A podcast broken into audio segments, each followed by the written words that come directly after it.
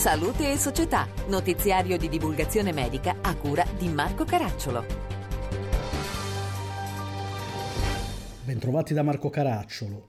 Mieloma multiplo, ecco il manifesto dei pazienti. Dal progetto M2Power una lista di priorità ordinate per livelli di urgenza e una valutazione della loro fattibilità per ognuno degli 11 bisogni emersi per i pazienti oncoematologici. Alessandra Terzaghi. Siamo a Milano dove oggi in conferenza stampa sono stati presentati i risultati del progetto M2 Power realizzato da GSK con il patrocinio di tre associazioni di pazienti, AIL Onlus, Fondazione Renata Quattropani Onlus e la Lampada di Aledino ETS. Questo progetto ha portato a individuare le 11 necessità principali delle persone con mieloma multiplo. Noi ne parliamo con un ematologo, il dottor Alessandro Corso che è un membro del comitato scientifico del progetto e con la dottoressa Laura Cappellari di GSK. Dottore, ci spiega che cos'è esattamente il progetto M2 Power e quali sono le sue caratteristiche principali? Eh, il progetto parte da un concetto sostanziale, cercare di eh, soddisfare i bisogni del paziente un po' a 360 gradi, cioè quello che si fa solitamente o quello che nella media si riesce a fare è affrontare i bisogni del paziente all'interno dell'ospedale, per esempio, e limitandosi, forse concentrandosi un po' troppo su quello che è un approccio terapeutico. Però il paziente non ha bisogno soltanto della terapia, il paziente paziente ha bisogno di essere supportato in tanti altri modi, sia direttamente che indirettamente, quindi il concetto di supportare anche il caregiver.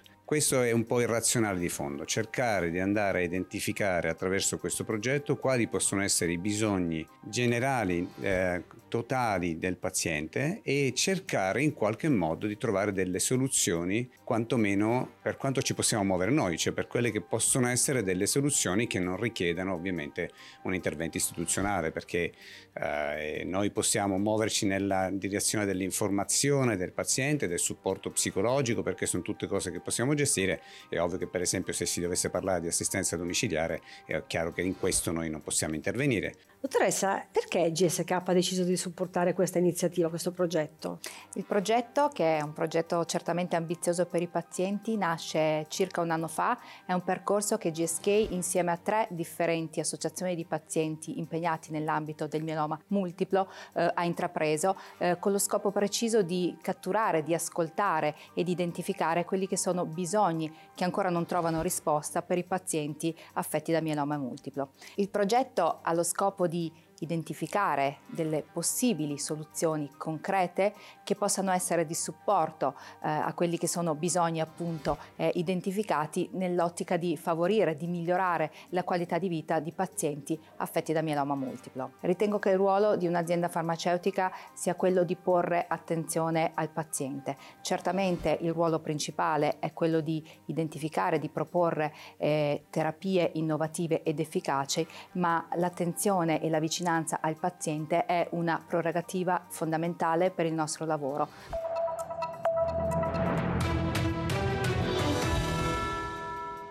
Misure urgenti per rafforzare la cultura della donazione d'organi, suggerimenti e proposte da parte delle associazioni di pazienti e delle società scientifiche. Antonella Pitrelli.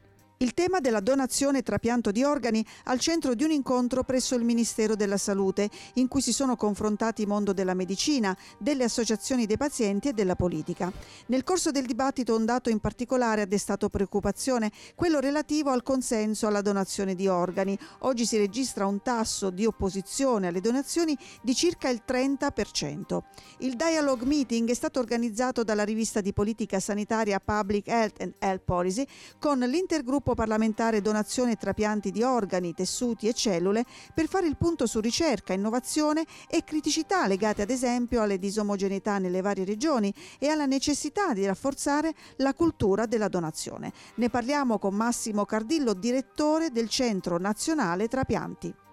Abbiamo raccolto più di 17 milioni di dichiarazioni di italiani che si sono espressi, il 30% si oppone alla donazione, il 70% è favorevole ma il 30% si oppone. E lo fa perché è poco informato, perché ci sono ancora tanti dubbi, tante paure sulla donazione degli organi, poca conoscenza sull'utilità del trapianto, quindi l'impegno per il futuro è migliorare questa comunicazione, portare all'attenzione dei cittadini questo tema, spiegare alle persone che il trapianto è una terapia consolidata che si effettua nel mondo da più di 70 anni, quindi non è una terapia sperimentale, alle volte è l'unica cura disponibile per tanti malati che sono in attesa e che non hanno altre, eh, che non hanno altre prospettive, non hanno altre chance.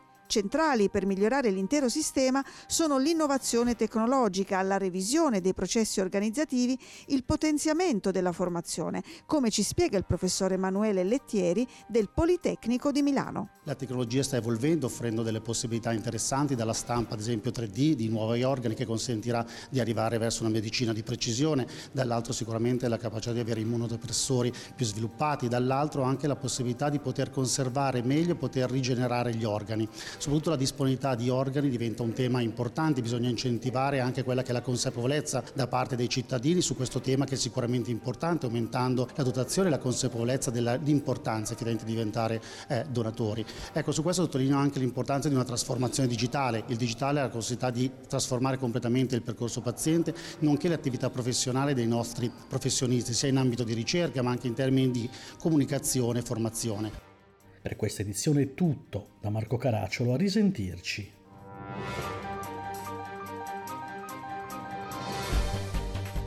Abbiamo trasmesso Salute e Società, notiziario di divulgazione medica a cura di Marco Caracciolo.